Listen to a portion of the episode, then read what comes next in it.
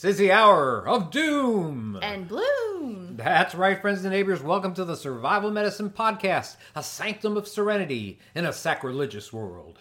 I'm Joe Alton, MD, that old Dr. Bones, founder, oh, co-founder of the survival medicine website, doomandbloom.net, where you'll find over 1,300 articles, podcasts, and videos on medical preparedness. And this is Amy Alton. I'm an advanced registered nurse practitioner and a certified nurse midwife, and I am also known as Nurse Amy. and she's the hostess with the mostest, purveyor of some of the highest quality medical kits on the planet, and so adorable that puppies watch videos of her. Ah, that's right. If you're interested in this stuff, I would suggest that you join our groups. We have groups and all sorts of social media that you can join. We our special groups are on MeWe. They are on PrepperNet. Uh, they're also on uh, Facebook, and we're actually holding a giveaway right now for a, one of our big dental bags. Yes. Uh, so if you are not dentally prepared, you may be medically prepared, but you may not be dentally prepared, and you're worried about a long-term event happening. Well, you're going to need to take, take care of some dental issues too. We're giving away one of our bags to only the members of our groups. So feel free to join us on MeWe, on preppernet.net, Yes. and on Facebook. You can find us just about anywhere on the interweb. Yes, and our groups are all called Survival Medicine. That's right. Even on preppernet.net, Uh, called it pre- no, they're called you call Doctor Doctor Joe Alton Bones and Nurse Amy Alton. okay. So that that's a That's different on one. preppernet.net. All right. Okay. You know what? Before we start, you got to listen to our disclaimer. How about that? Okay. No exceptions. All right. Pay uh, attention. All information and opinions voiced on the Survival Medicine podcast are for entertainment purposes only and do not represent medical advice for anything other than post apocalyptic settings. We strongly urge our audience to seek modern and standard medical care whenever and wherever it is available. Please.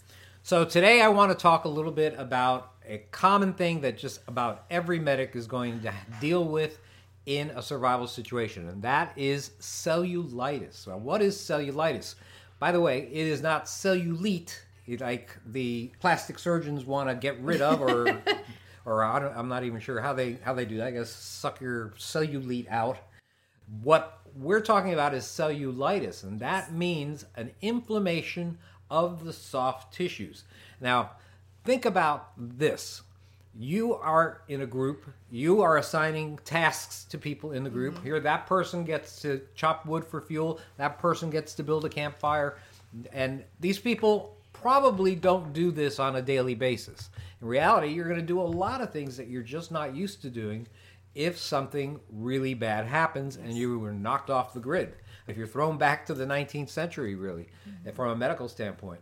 So, the infections that I'm talking about are infections of soft tissue, like I said, and they develop when bacteria enter through a crack or a break in your skin. Mm-hmm. Now, you can imagine that off the grid, that's going to happen a lot. Now, most of the time, there won't be an infection associated with it, but even the bacteria that naturally lives on your skin can easily become an infection because it doesn't belong inside your skin or in any of the deeper layers, either the dermis or the subcutaneous fat, muscle tissue. Any of that bacteria naturally on your skin is could be life threatening if it gets down into those areas. right. That's right. Why am I talking about this today? Because I actually have a case of cellulitis. I'll tell you the sad story. After doing a walk for about story. two miles, I looked down at my leg and I saw that there was a bump on my leg and there was a little break in the skin. But he didn't show it to me. And I didn't show it to her because I didn't think it was a big deal. So I felt it in my doctorly way. A palpation is what we call Yes. feeling uh, in medical speak. And so I palpated it and it popped. But the thing is, it didn't pop through the break in the skin, it popped inside. Right. And it spread all over the place. And you'll be able to see some uh, images of that on your screen.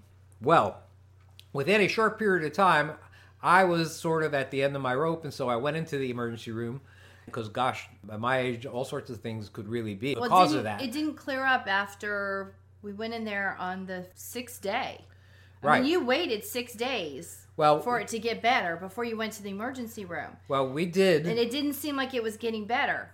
Right, that's true. And so they did an x ray. Thank goodness the bone was not involved. Right. And they apparently can tell that. So that's good because it could have been one of a lot of bad things that happen if you have something going on inside the bone. Uh, it was some kind of soft tissue swelling. So that's cellulitis. Now, when that happens, it's very important to put people on antibiotics. And so they put me on antibiotics. And here I am two weeks later, and it's still not completely gone. So we have to check really into all the different things that it could be. Now, there are a number of things that could be uh, that that cause cellulitis or that are not just related to infection. For example, if you had, let's say, um, a vein that you bumped and you broke that vein open without necessarily breaking the skin, this can happen. You would have a, an accumulation of blood under the skin. That is called a hematoma. Many times that turns sort of purple, but doesn't have to necessarily. In my case, it didn't. It was just red. But then over the course of several days, it started turning yellow. And when that happens, Like a healing bruise like does. a healing bruise does. Right, moves through the colors and Right. then eventually turns yellow. And, and started sinking. So uh, it happened on my sh- left shin, and it made its way the bruising down to my ankle. Ankle, right. So that's something that is important. Now you can also have cellulitis mimicking a dermatitis, a special kind of dermatitis. It's caused by poor venous circulation. That's called venous stasis dermatitis. And in that case, you have people that have, and this happens on both, almost always on both legs. They have a reddish brown area of skin that just turns more and more brown as time goes on, and the skin get winds up getting rougher and, and more coarse. Right. And so that is, that's that. Now, But and and so right off the bat, you can think one side is something that is an injury or or not the one you just said, and then this one has both legs. that's right. So being able to sort of go through these stages of the color, the texture, whether it's both sides, um, as we're moving through and you're describing these differential diagnoses, um, just kind of think to yourself, all right, how is this different from the last thing that he described? And then you can sort of have a table of, okay, these are my signs, and then what it could possibly be, and then making check marks. And maybe I'll make one of those on Canva and put that up on the video. that might be a good idea. So it'll organize things for you guys. So I'm gonna do that after we're finished here. Uh, take the the different diagnoses that we're speaking of and, and the signs, and give you an idea of, of how you can clearly see, uh, to the best of your ability, without diagnostic testing, which is available now. Modern physical science, signs, physical signs and symptoms. Right, but going through what you can check on uh, if you're off the grid or in a survival situation. Now, another thing that could cause an issue on one leg, this won't happen on both legs Mm-hmm. unless you are incredibly unlucky, but maybe an insect bite, a response to an insect bite, or a contact dermatitis from uh, maybe being exposed to poison ivy or something like that could cause swelling and inflammation of the soft tissue. Now, people say brown recluse bites always cause a necrosis of the skin, and that's actually really dependent on the amount of toxin or venom that has been injected into you. And so, if very little has been injected into you, then you may not get all of that. I had basically a scab that lasted a long time. It did. but it's gone now. Until you went into a bathtub for a while and did like a hot soak. Yeah, That was the only thing. The showering, daily showering, didn't get rid of didn't it. do a thing. but the soaking in the bathtub uh, actually did. And so once it the scab came off, we immediately looked at it to see if there was a hole because Right. we were thinking because the scab was looking black, and I'll show you guys a picture of that. Because it was black, it kind of mimicked the bite that I had had Right. which had a black scab, a truly black scab. But when my black scab came off, there was a hole where the poison had sort of eaten away at the tissue. And yours wasn't. It was very superficial and it didn't go any deeper. So that was a good thing for us to see. Now, I will say that just because an x ray showed my bone to be intact Right. doesn't mean that you couldn't have a contusion or a bruise on the bone itself. And sometimes what happens is the lining of the bone Most bo- most bones have a lining called the periosteum, a thin lining. Uh, if there was bleeding going on under there, then that could cause a swelling, and that could cause possibly a, hem- uh, a hematoma, accumulation of blood that's related to the actual bone. And so that's something else that you have to rule out. Now, interestingly enough, since I'm a doctor and I, of course, I, I think of all of these crazy things that could have happened to me. Yes. I saw all sorts of different doctors. Now, I saw uh, my family doctor, he said to see a dermatologist. My dermatologist said, Yeah, it looks like the skin's inflamed, put me on some antibiotics, and then told me to see a orthopedic person to determine whether there was a bone bruise or not. Saw that orthopedic person, they didn't find any bone bruise, doubted it was that. So they sent me to a vascular vascular doctor to identify whether I had a blood clot in the veins. Right. And so they did an ultrasound and they didn't find there was a blood clot in the veins, but they did find indeed that it was an accumulation of blood under the shin. And even today, even though it's slowly getting better, there's still a bump on my shin that probably Yes. be there, I think, for months. The good news with regards to the medic in a survival situation with people that have cellulitis is that most people, especially young folks, are going to recover pretty fast from Right. it. Infections from minor wounds are pretty re- easy to treat today, and you know I'm a little outlier in that I'm still having some symptoms despite being on antibiotics or having been on antibiotics. Now, without antibiotics, bacteria can become life-threatening. So it's important to make sure that nothing has entered the bloodstream that you haven't broken the skin and you haven't entered the a bug hasn't entered the blood, bloodstream bloodstream You got a tongue twister yeah, again. we call that septicemia, or you may know it- of it as blood poisoning.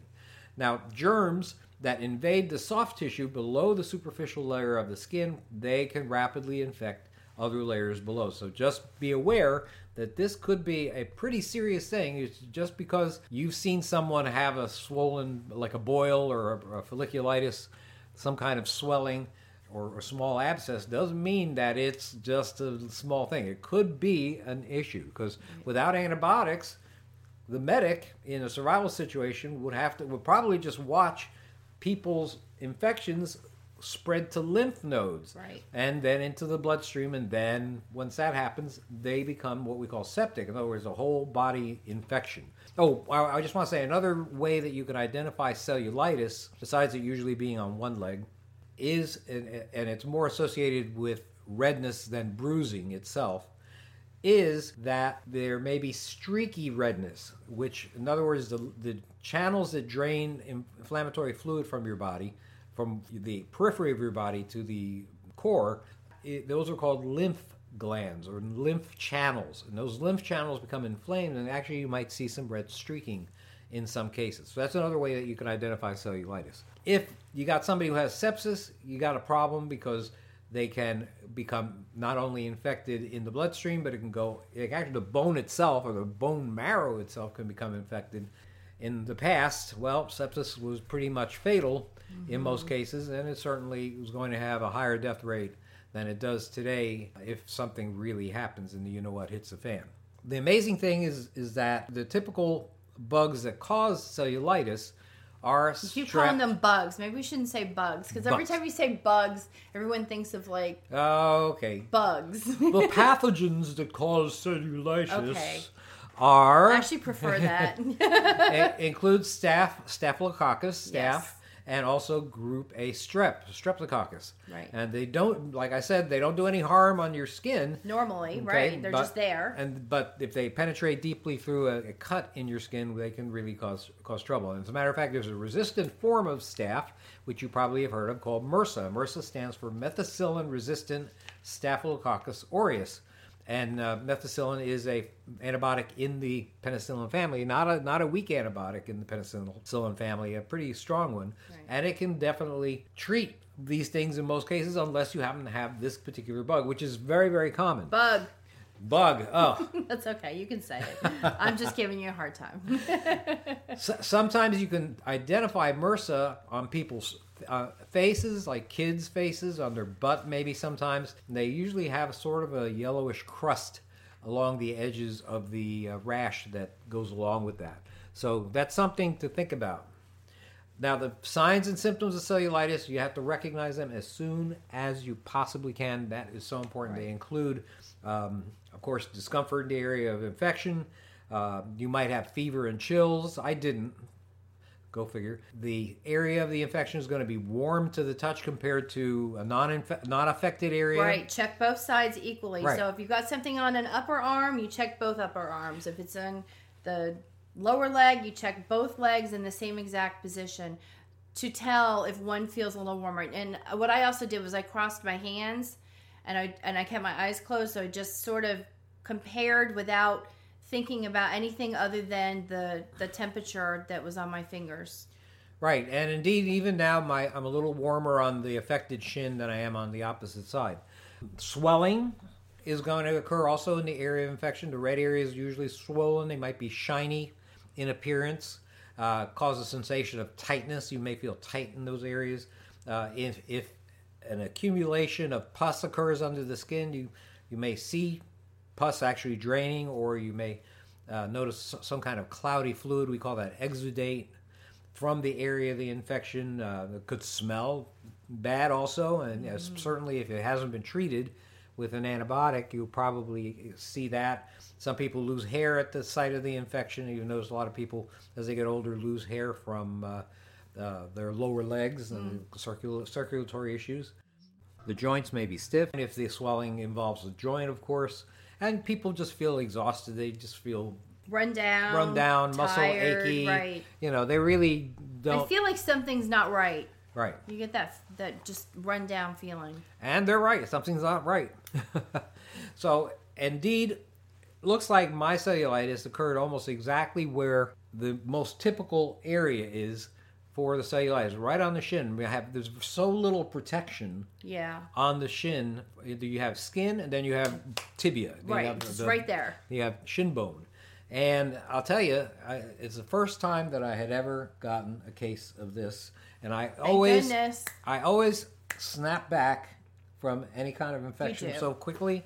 And I'll tell you something, it is pretty crazy that this is still Well, it's stressful because it can get very, very serious. Right, and thank goodness we did a, a sonogram today at the vascular guy's office, and there's no blood clot that seems to be occurring inside a vein. I have an, little accumulate, an accumulation of blood in the soft tissue, it, right. but it doesn't appear that any of my veins have been blocked as a result of a clot. So that's something at least, Yes. and I can feel a little more confident that I can be a little more. patient about this Yes. thing healing.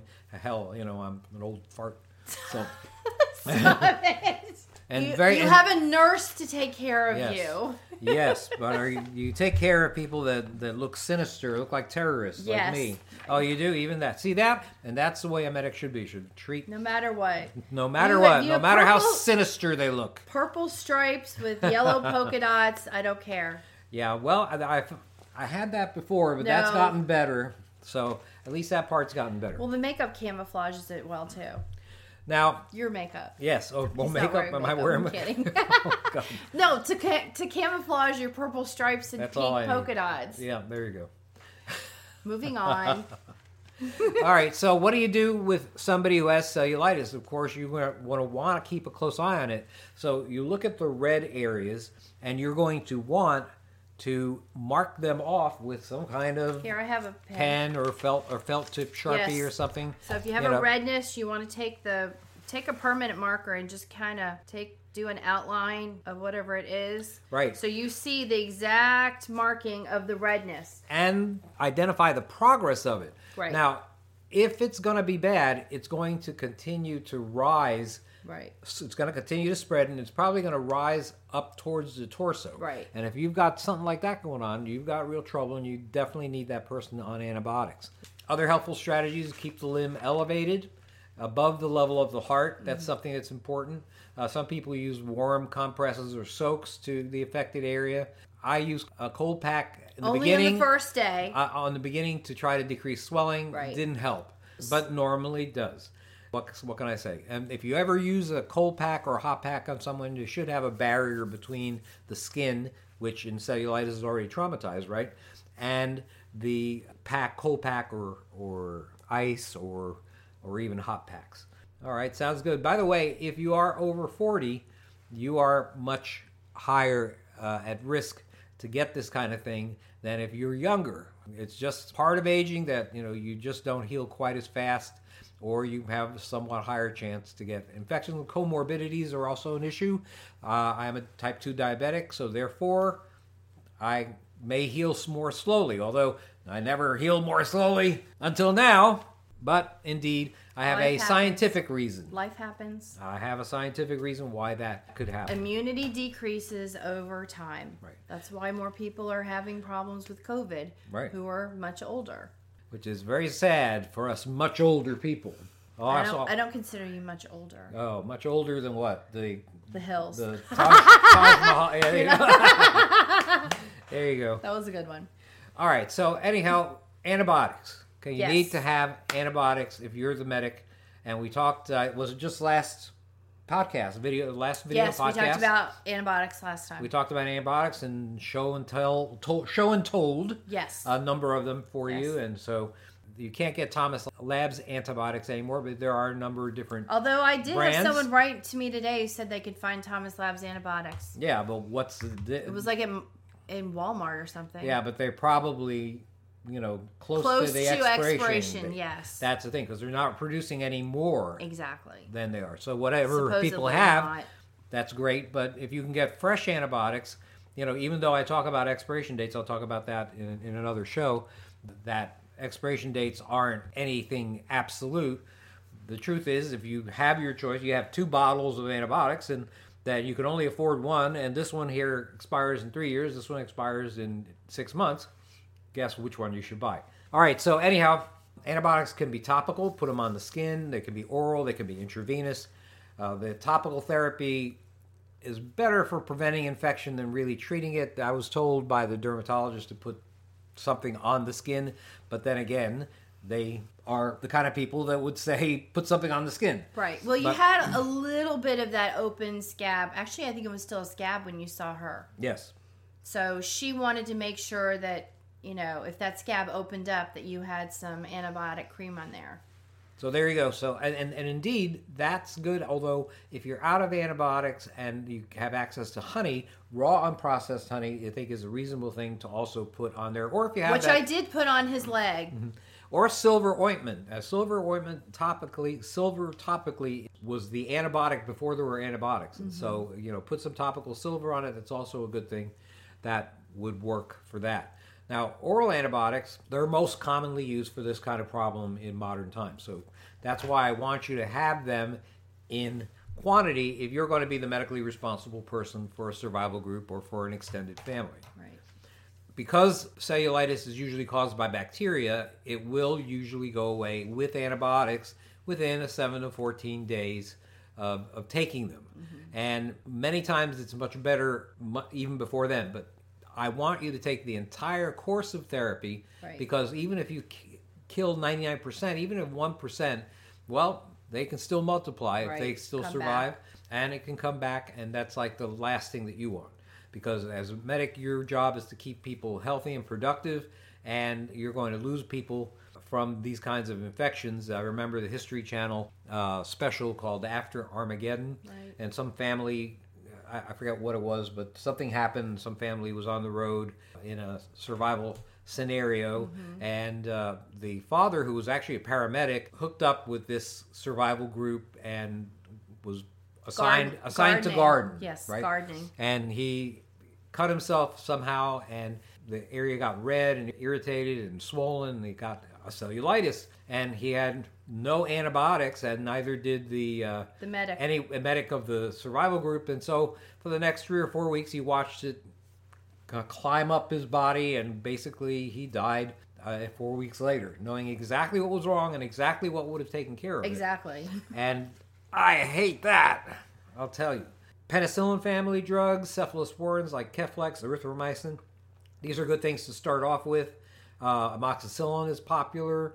Uh, cephalexin is popular. Uh, MRSA needs to be treated not with those, but with other ones like uh, uh, the sulfa drug combination of uh, Bactrim. right, and uh, clindamycin is another one, Cleocin or Lincocin.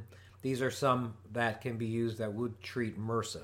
It's important to, like I said, complete the entire course of therapy. That means that you have to have enough antibiotics to do so. Right. So if you have exactly one bottle of antibiotics and you're going to be the medic for 20 people, well, guess what? You probably need more antibiotics. Dosing, I'll tell you the doses, I guess, real quick. I'll just read them off. If it's penicillin, amoxicillin, erythromycin, or cephalexin, Keflex, 500 milligrams orally four times a day for 7 to 14 days. This is for adults. Clindamycin, 300 milligrams orally three to four times a day for 7 to 10 days. Doxycycline is an option too. 200 milligrams once, then 100 milligrams orally twice a day for 10 days. And sulfa drugs, uh, sulfamethoxazole, trimethoprim, 800 uh, sulfamethoxazole, 160 trimethoprim. This is a combination drug. Uh, orally twice a day for seven to 10 days. Usually that would be the doses that are okay. Now, of course, you can be allergic to any one of these medications, and so you have to be aware that you're taking a risk there. Not all of them are use, are good to use in pregnancy or to, good to use in, the, in infants. So I'm going to make you do your own research on that. You can actually find a lot of information in our books, Alton's Antibiotics and Infectious Disease, the Survival Medicine Handbook. A lot of our free articles also address these oh, topics. The longer the therapy and the higher the dose, the more likely some adverse reaction may occur. Some people may get diarrhea, some people may feel nauseous or get headachy. Everybody's a little different. And indeed, I got to tell you that all sources, even highly qualified medical sources, may not agree with each other as to exact the exact dose, the amount, exact amount of time you should take the medicines, or even the That's, combination, or even the because sometimes they want you to take two of them. That's at right. the same time, or even the combination. And sure enough, you'll see somewhere different dosages and different uh, length of duration of therapy than what I told you. Matter of fact, if you line up five doctors, you probably get five different results with regards to their recommendation. Hopefully, there's some overlap though. so anyhow, you as medic have to dispense antibiotics, but the thing is, is it's important to know that antibiotics are not candy. Mm-mm. You have to dispense them only when absolutely necessary. We have misused antibiotics. Not only doctors have misused antibiotics, patients have misused antibiotics, and indeed, agribusiness has misused antibiotics. 80% of antibiotics go to food producing livestock, not because they're sick and need an antibiotic to cure an infection, but because it makes them grow faster and get to market sooner. Nobody really knows why this is, but that is indeed the case. And there are some countries that indeed have banned the use of antibiotics routinely on food producing livestock. Denmark is one, for Good. example, and doesn't seem to be any higher risk of uh, food poisoning. We don't need to give like our that. food anything that shouldn't be in there. Unless an animal is sick, it should not be getting an antibiotic. Let me talk about abscesses for a minute. An abscess is a collection of pus. Uh, pus is the debris left over from your body's attempt to fight an infection, and it consists of white cells and red blood cells and live and dead microbes, not bugs, mic- microbes, not See? crickets. More accurate, yes. And, and inflammatory fluid. And you know, sometimes it's called the boil, sometimes it's called folliculitis if it's related to a hair follicle. Yep. If the abscess was not caused by an infected wound or a diseased teeth, it's possible that it originated in a cyst. Some people have cysts also on their skin. Uh, that's a hollow, walled off structure that's filled with fluid, and it could get infected and fill, become pus. This can occur just about anywhere. You can have cysts in your liver that could turn into abscesses, although there's not much you would be able to do as the off-grid medic for that. Uh, there are sebaceous cysts. These are the ones that are associated with hair follicles. They produce not pus, but something called sebum, uh, which is sort of an oily material. Uh, there are inclusion cysts when uh, uh people have had surgery and the skin wasn't approximated just right. Sometimes the skin underneath other another layer of skin can form into a, a roundish cyst. And then there's a pilonidal cyst, which is terrible. They're located over the area of your tailbone, and they are due to uh, actually a malformation that occurred during fetal development, but they can easily become infected and wind up. I've seen a lot of people in the ER that have had to deal had to have those drained. So speaking of drained, body's attempt to cure infection is pretty formidable. It tends to wall off infection. That's great because it helps prevent spread, but it also makes it difficult for antibiotics to penetrate. And as such, you may have to intervene by performing a procedure to drain the abscess. So you have to make a channel so that the pus can make its way to the outside. And the easiest way to do this is to place warm, moist compresses over the area. We call this ripening the abscess. And if you apply the compress over the area for 15 minutes or so, on and off, uh, every couple hours really during the day, then that helps bring the infection to the surface of the skin where it may form a white whitehead or some other kind of head and hopefully drain spontaneously. If it's being successful, you notice that the abscess will go from firm to soft as it, as it ripens. And so that's something that would, right? Yep. Okay. Comes to the top. Yep, there you go. As time goes by, if you don't see spontaneous drainage, this boil is getting bigger, well, you may have to lance it. Lancing a boil, as in medicalese we call it incision and drainage, uh, is something that you may have to do in your job as medic in off the grid. First, wash your hands. Always wash your hands before you do anything regarding a patient. Put on gloves before attempting this procedure, and sterile gloves are better if you happen to have them. Uh, and once your gloves are on, you need to clean the area with an antiseptic, uh, something like Oh, good. iodine would be I like the show and good. tell. Yeah, the, right. Apply a numbing agent if you have it, even if you have just ice. Ice may help to decrease the, feeling a little bit, and otherwise, As mu- it's as much as you can do when you don't have any lidocaine kind of. or, right. Yep. Then you would use a sharp, sterile instrument. Uh, if you have a scalpel, the number 11 scalpel and number 15 scalpel, these would be the best ones for this.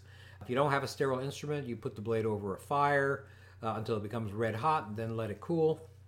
Then you pierce the skin over the abscess perpendicular to the surface of the skin, and the pus should drain freely. I'll tell you, your patient will probably feel much better the second that pus, the pressure Right, from that right, pus is released because that is something. Because boy, I'll tell you, people can really, really have a lot of pain from these abscesses. Ooh, I used to have those when I was a kid.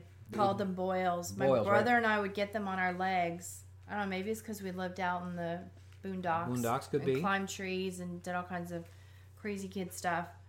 But yeah, they'd come at me with something, and I would scream and run away, and then they would hold me down and Pop it. either either stick something in it like a needle or uh, sometimes uh, my mom would distract me and my dad would come like this and then this pus Ouch. would come shooting up like a gosh darn Ouch. volcano Oh my gosh. My brother and i both had them oh sometimes they were like this big horrifying but thankfully we were kids Yeah. and we never took antibiotics for them It's they amazing. would put some cream on it and cover it we'd heal just fine Now that's actually the common thing that a lot of people think that you should do, but you need to do a little bit more if if you want this thing not to come back. If you want it not to come back, of course you want to use some of the oral antibiotics that I, I just mentioned for cellulitis. But also, what you need to use is like a small, maybe a small curved clamp, like um, you'll see in uh, Amy's minor surgery kit. You take something like this and go inside with the uh, clamp closed, and then open it up to break up little walls that have formed, uh, uh, compartments that have formed, called loculations. The walls of, of these compartments are called loculations. And indeed, you want to break those up, and, and that makes sure that you have drained the maximum amount of pus or inflammatory fluid as you possibly can. I think, by the way, it's, it's a good idea to have some extra gauze handy because a large boil can be pretty messy to treat. May be very foul. Now, there's a show, cable show called Dr. Pimple Popper, Oh, and she does this kind of stuff all the time and is gross as you can imagine. all get out. We'll say gross is all get out. Once you've managed to drain the abscess, what you need to do is you need to There use your go. irrigation syringe. If you have one of our kits, you've got an irrigation syringe, and so you need to flush it out and get out all the debris, all the pus that might be just sticking to the walls uh, of that abscess. That's important.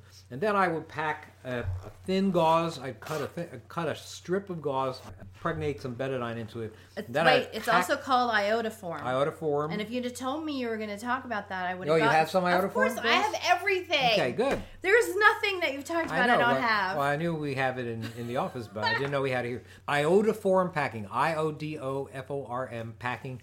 Good idea to have that. Comes in different sizes depending on the si- uh, on what you need. Uh, and then apply an antibiotic ointment or raw unprocessed honey to the skin surrounding the incision that you made. So, and then I want you to cover it with an adhesive bandage or gauze dressing because it could continue to drain. Mm-hmm. So that's something that's important.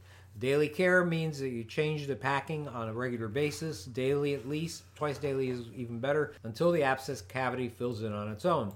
If the abscess returns, however, sometimes you actually have to go in there and you have to actually take the walls out, which is a more complex surgical procedure. You, have these kind of instruments would be. You want me to open it back up?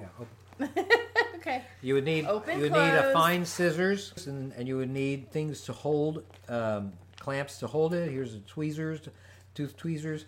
Here is um, Retractor. a retractors that would allow you to open a particularly large. Of course, if you're listening to this podcast, you can go on our website on store.doomandbloom.net and see the minor surgical or minor surgery set that I'm go. going to put up. And Good. you'll see all of these interest, instruments that we are discussing. So that's the thing. Now, of course, for dental abscesses, you can do something sort of similar. The only problem is that you probably are not going to be able to save nearby teeth. If a tooth is involved with a with a dental abscess, oftentimes that root is rotten and it's just not going to be successful. You know, you may wind up losing some teeth. More on that in future shows. That's all we have for today. We are medical preparedness advocates, Joe Alton, MD. This is Amy Alton. Amy Alton, ARNP, Nurse practitioner. nurse practitioner Amy Alton. We thank you so much for listening. We will be back next time. Bye.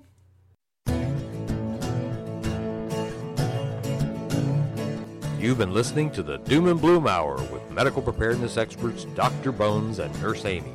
Check out our website at www.doomandbloom.net for hundreds of informative articles about survival medicine, gardening, natural remedies, medical supplies, and lots of other good stuff. Contact us, send your email to drbonespodcast at aol.com or use the contact form on the main page of the website. See you next week.